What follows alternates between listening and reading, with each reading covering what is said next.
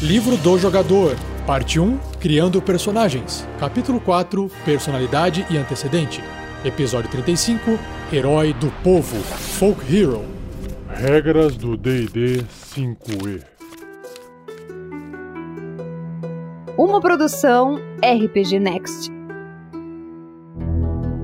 Sejam bem-vindos a mais um Regras do D&D 5e. Eu sou o Rafael47 e nesse episódio irei apresentar o que o livro do jogador do RPG Dungeons and Dragons 5 edição diz sobre o antecedente Herói do Povo, ou em inglês, Folk Hero.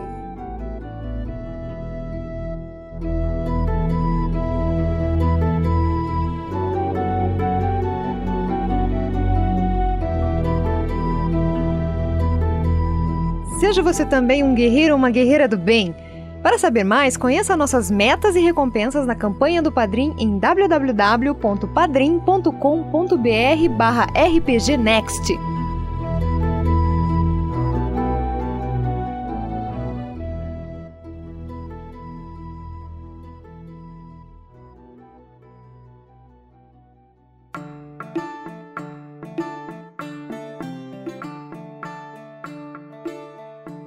Continuando então a descrição de cada um desses antecedentes, né, os backgrounds que vão compor o passado do seu personagem, que vai trazer toda uma personalidade para ele, justificar o porquê que ele age, porquê que ele tem essas habilidades da classe que você escolheu para ele.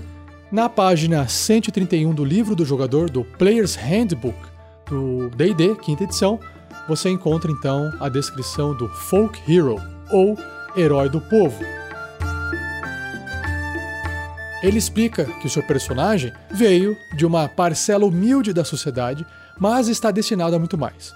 O povo da vila em que ele viveu já o reconhece como campeão e o seu destino o conduz a batalhas contra tiranos e monstros que ameaçam o povo onde quer que ele vá. Então é aquele herói local, é aquele herói que não é conhecido, mesmo porque o seu personagem provavelmente ele é um personagem de nível muito baixo, ele está começando a carreira, vamos dizer assim, e ele é conhecido na região. Quais são as proficiências então em habilidades ou perícias que ele desenvolve? São duas: adestrar animais e sobrevivência. Já sobre as proficiências em ferramentas, o seu personagem Folk Hero escolhe um tipo de ferramenta de artesão e um veículo que ele sabe dirigir, terrestre, um veículo terrestre. Claro que se você tiver numa campanha muito mais aquática, combine com o seu mestre de trocar esse veículo terrestre por um veículo da água, por exemplo. Ou se ele mora numa cidade que depende muito da água, né? Ele pode, sei lá, ele sabe conduzir muito bem uma canoa, por exemplo. E equipamentos. Ele tem um conjunto de ferramentas e artesão, à escolha, uma pá, um pote de ferro, um conjunto de roupas comuns e uma algibeira contendo 10 moedas de ouro. Todo herói do povo tem um evento definidor, um evento que define o que, que ele é, ou como ele é visto pela sociedade local ali onde ele viveu. Então o livro explica que talvez o seu personagem possuía uma simples profissão entre os camponeses, talvez um fazendeiro, mineiro, serviçal, pastor, lenhador ou até mesmo coveiro. Olha que legal. Mas algo aconteceu e o colocou em um caminho diferente, marcando para grandes feitos. Sabe a jornada do herói? Lembra do filme do Matrix? Que tinha lá o programador Neo programando, tendo a vida dele cotidiana, rotineira. De repente vem alguma coisa, um evento que vai tirar ele dessa rotina. E aí ele vai ter que aceitar ou não para que ele possa iniciar a jornada do herói. E aí o livro continua. Escolha aleatoriamente o evento que definiu o seu personagem como herói do povo. E aí nós temos uma tabela de 10 eventos, onde você também pode rolar um dado de 10 faces para poder selecionar um de forma aleatória, ou escolhe da forma que você achar melhor. Quais são esses 10 eventos? Começando no número 1. Eu me opus contra agentes de um tirano. Então, de repente, havia um tirano e o seu personagem resolveu interferir, se opor. Sei lá, ele estava num trabalho rotineiro, assistiu uma cena e aí ele não aguentou ver aquilo e acabou se envolvendo. Imagina isso ou ele mesmo foi alvo dos agentes do tirano e aí ele resolveu se impor. Enfim, vários filmes, vários filmes de ação, de aventura, existe esse plot narrativo para você também poder se inspirar. Número 2. Eu salvei pessoas durante um desastre natural.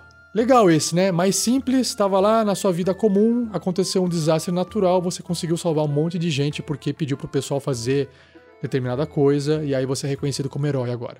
Número 3, eu enfrentei sozinho um terrível monstro. Mesma coisa, é a mesma coisa do desastre natural, só que de repente apareceu um monstro. Num mundo de fantasia como o D&D, é fácil aparecerem monstros, né? Número 4, eu roubei de um mercador corrupto para ajudar os pobres. Olha só, veio na cabeça quem agora? Robin Hood? Hã? Exatamente isso, né? Roubando de alguém, claro. Robin Hood era roubava dos ricos, entre aspas, sei lá. Não sei exatamente se tinha gente corrupta no meio, mas aqui é um, um mercador corrupto para justificar também o porquê que ele está fazendo aquela aquele ato considerado errado, que é o roubo, né?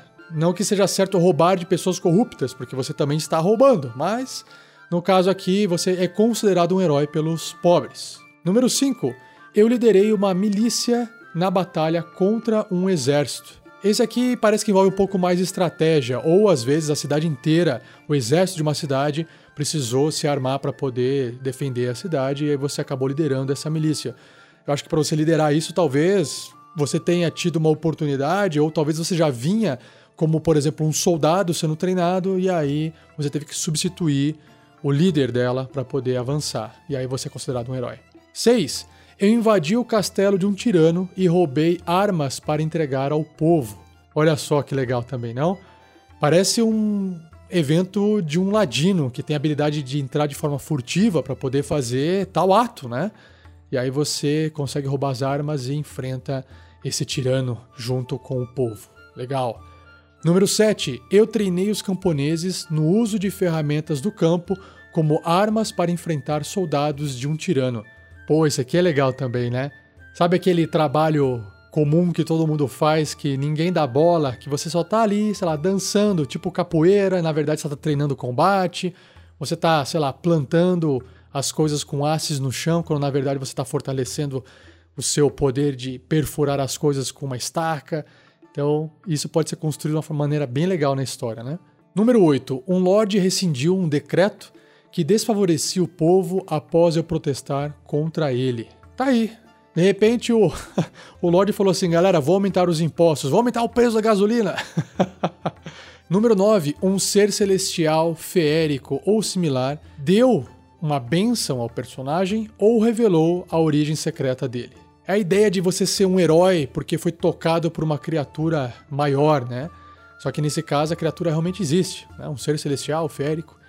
Então também pode ser construída essa história do mito do herói através de, desse contato com seres de outros planos. E número 10, recrutado para o exército de um lorde, eu prevaleci na liderança e fui condecorado por heroísmo.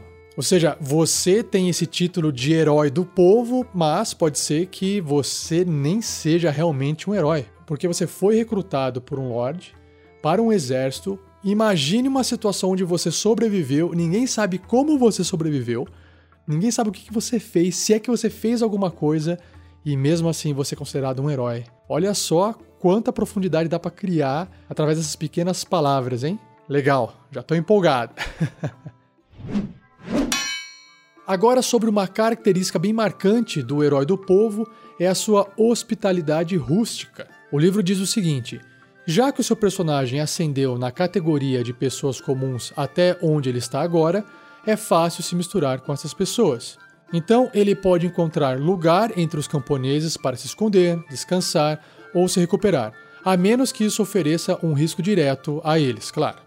Eles então esconderão seu personagem da lei e de qualquer um que venha perguntando por ele, desde que eles não tenham que arriscar suas vidas. Claro que senão fica uma coisa overpower, né? A galera começa a se matar e lutar pelo seu personagem. E aí você tem uma cidade com diversas pessoas e aí não funcionaria, né? É você que tem que ser o herói. Legal, isso dá pano também para muita manga, para muita história. E o livro também sugere algumas características que são as seguintes: um herói do povo é uma pessoa comum, para melhor ou para pior. Muitos olham para suas origens humildes como uma virtude, não defeito, e seus lares e comunidades permanecem muito importantes para ele. Claro, porque ele foi considerado herói por aquelas pessoas que ele conviveu, né? Então isso cria esse vínculo com o seu personagem. Vamos agora então para os oito traços de personalidade, seguindo para os seis ideais que o livro descreve, mais seis vínculos e seis defeitos. Lembrando que você, ao montar o seu personagem, vai escolher dois traços de personalidade, um ideal, um vínculo e um defeito.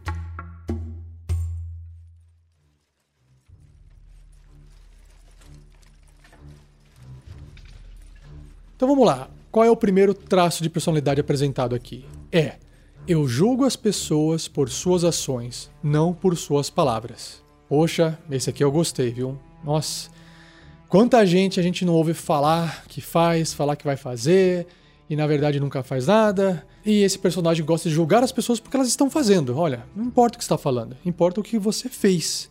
Eu acho muito legal, seja para o bem ou para o mal. Ah, fiz uma coisa boa, parabéns, fiz uma coisa ruim. Ah, mas eu não queria, foi sem querer. Não importa, você acabou fazendo uma coisa ruim. Então você está sendo julgado por esse personagem, Folk Hero. Número 2. Se alguém está em apuros, eu estou sempre pronto para ajudar. Ah, que legal, né? Tipo super-homem, né? Homem-Aranha, né? Sempre pronto para ajudar alguém em apuros. Número 3. Quando eu fixo minha mente em algo, eu sigo esse caminho, não importa o que fique no caminho. Legal, aquele cara que traça uma meta, um objetivo e vai fazer tudo para poder tentar alcançar aquilo lá. Faz dele uma pessoa determinada, mas também pode fazer dele uma pessoa, às vezes, com pouca sabedoria, né? Às vezes aquilo é um problema. Mas ótimo traço de personalidade também. Número 4. Eu possuo um forte senso de justiça e sempre tento encontrar a solução mais equilibrada para as discussões. Legal, aquele cara que tenta apaziguar uma discussão dos dois lados e tentar ver os dois lados para tentar fazer a justiça ser feita da melhor forma possível para não acabar favorecendo mais um lado do que o outro e aí alguém sai se sentindo injustiçado, né? Então eu acho legal esse tipo de trabalho que é feito. É difícil também, porque pessoas são seres cheios de erro, cheios de dúvidas e que mudam de opinião. Então é complicado fazer esse tipo de trabalho, mas também é um ótimo traço de personalidade. Número 5. Eu confio em minhas habilidades e farei o que for necessário para que os outros confiem também. Olha só que fardo que você pode acabar carregando com isso, hein? Lembra do Frodo quando ele se posicionou para poder levar o anel até a montanha e jogar lá no, na lava? Naquele momento não parecia que ele estava muito confiante, mas estava todo mundo discutindo e ninguém se entendia. Então ele falou assim: peraí, eu levo, porque eu não vou ter esse problema que vocês estão tendo. E aí todos passaram a confiar nele também. E aí isso traz um fardo pro personagem, porque tá todo mundo contando com ele. Bem legal. Número 6. Pensar é para os outros, eu prefiro agir. É legal esse traço também, né? Porque ele pode ser visto com bons olhos ou com maus olhos. Porque pensar também é você organizar as ideias para não fazer besteira, mas às vezes você pensa tanto que aí você não faz nada. Então ele prefere agir. Vamos fazer, vamos fazer e a gente pensa menos. Então pode servir para o bem quanto para o mal. Número 7. Eu abuso de palavras longas na tentativa de soar inteligente. ah, esse é legal. Quantas pessoas você não conhece assim, não? legal. Número 8. Eu me entedio fácil. Para onde devo ir para me encontrar com meu destino? Ou seja, esse justifica o clássico aventureiro que gosta de ir em várias aventuras, explorar várias coisas diferentes. Então, né, para quem quer realmente fazer um personagem folk hero que só tá interessado em, galera, é uma coisa diferente, vamos, sabe? Porque ele tá em tédio. Vamos lá pra ação, vamos lá pra aventura, vamos descobrir o que tá acontecendo. Tá aí um traço de personalidade também fácil de lidar. Ou não, né? Depende da situação. Agora sobre os ideais. São seis, né? Então, o primeiro é sobre respeito. As pessoas merecem ser tratadas com dignidade e respeito. Esse é para quem tem uma tendência, um alignment bom, um, alinhamento bom, porque ele está respeitando as pessoas. Número 2, justiça.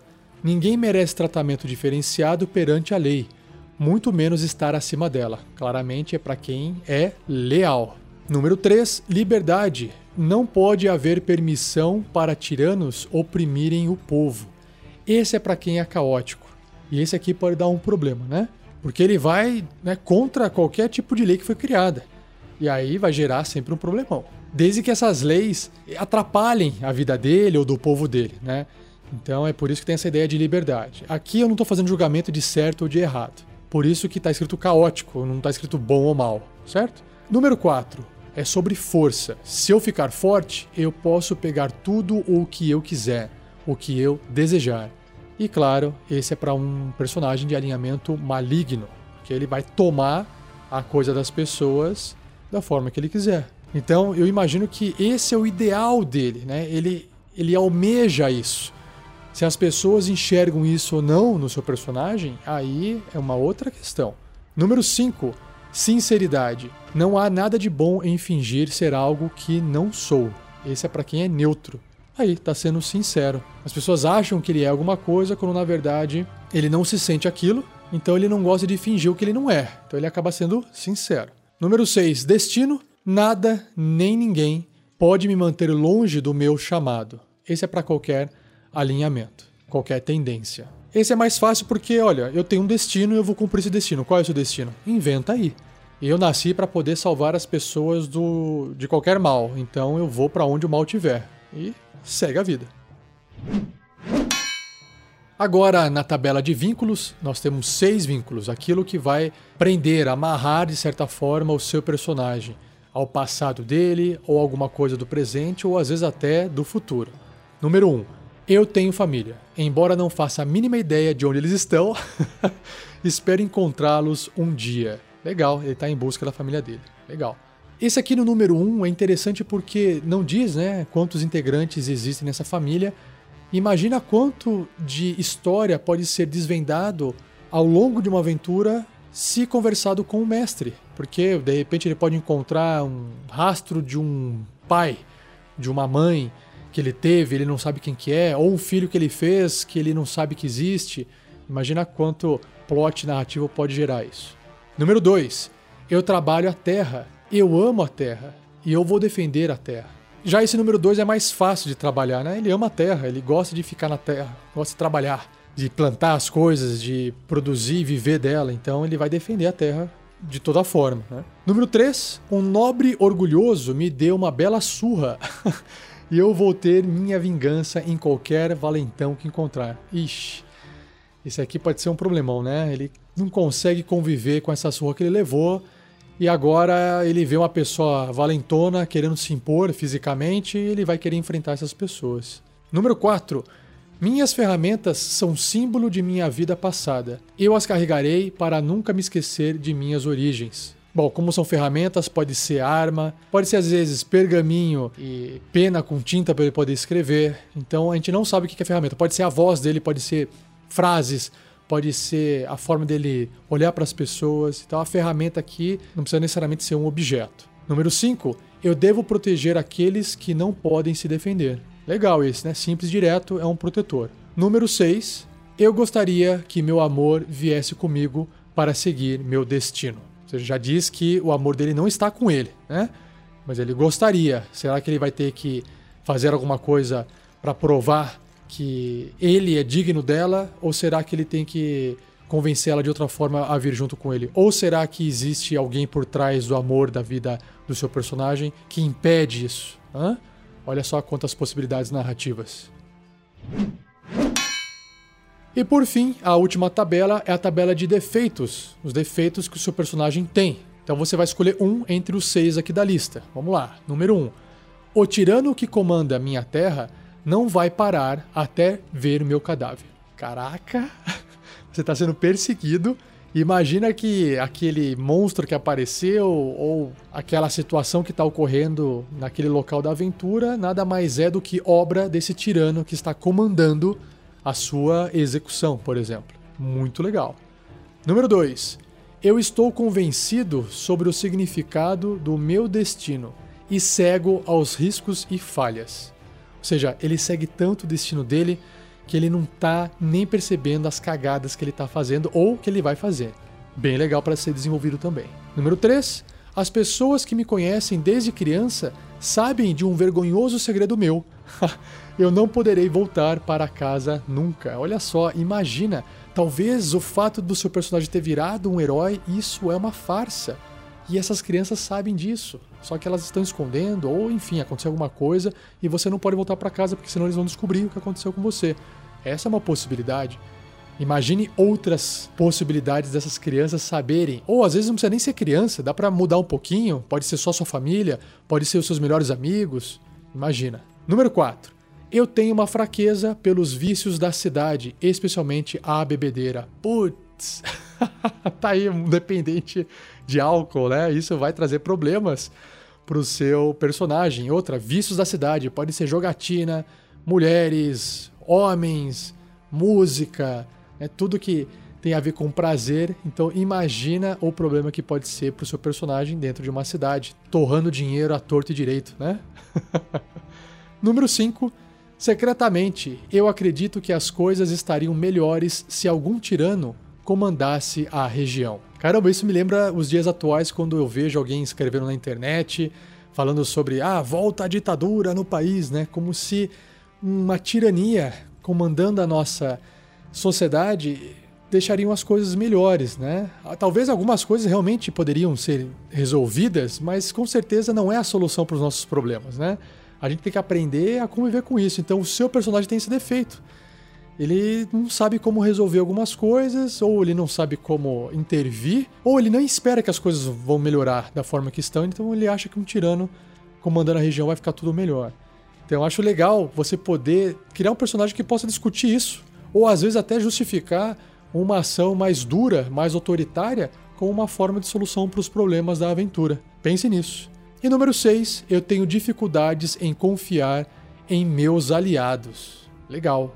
Por que será? Será que no passado dele ele confiou nos aliados e aí deu problema? E aí ele teve que lutar contra isso e aí ele se tornou um herói do povo? O que, será que aconteceu com seu personagem para ele não conseguir confiar nesses aliados? Ou será que realmente os aliados atuais têm alguma coisa a ver que faz com que ele realmente não confie? Olha só quanta coisa dá para poder criar com isso. Muito legal, né? Então, pessoal, esse então foi o Herói do Povo. Espero que você tenha gostado desse podcast. Se você gostou, compartilhe com seus amigos. E se você quiser saber mais dos nossos outros produtos, episódios que a gente produz, acesse o rpgnext.com.br. Você também vai perceber que a gente tem uma campanha no Padrim de financiamento coletivo recorrente, onde a gente arrecada algumas centenas de reais todo mês para poder ajudar na evolução do projeto e todo o nosso dinheiro arrecadado que não for utilizado para o projeto, a gente faz uma doação em forma de produtos para instituições carentes. Conheça o nosso projeto Guerreiros do Bem lá em padrim.com.br barra rpgnext. Se você tiver interessado em comprar esse livro e ainda não comprou esse livro, saiba que a versão é em inglês, mas se você quiser comprar, existe aqui no amazon.com.br, entrega na sua casa, acesse o link no post desse episódio para você adquirir o livro. Se você quiser continuar essa discussão sobre o herói do povo, quiser contar, sei lá, sobre personagens que têm essa jornada do herói, que podem servir de inspiração para construir personagens interessantes aqui no RPG, deixe esse comentário no post desse episódio, beleza? Então, não perca o próximo episódio, onde eu irei abordar o antecedente, o background Guild Artisan, ou artesão da guilda. Beleza, pessoal? Muito obrigado, um abração e até o próximo episódio.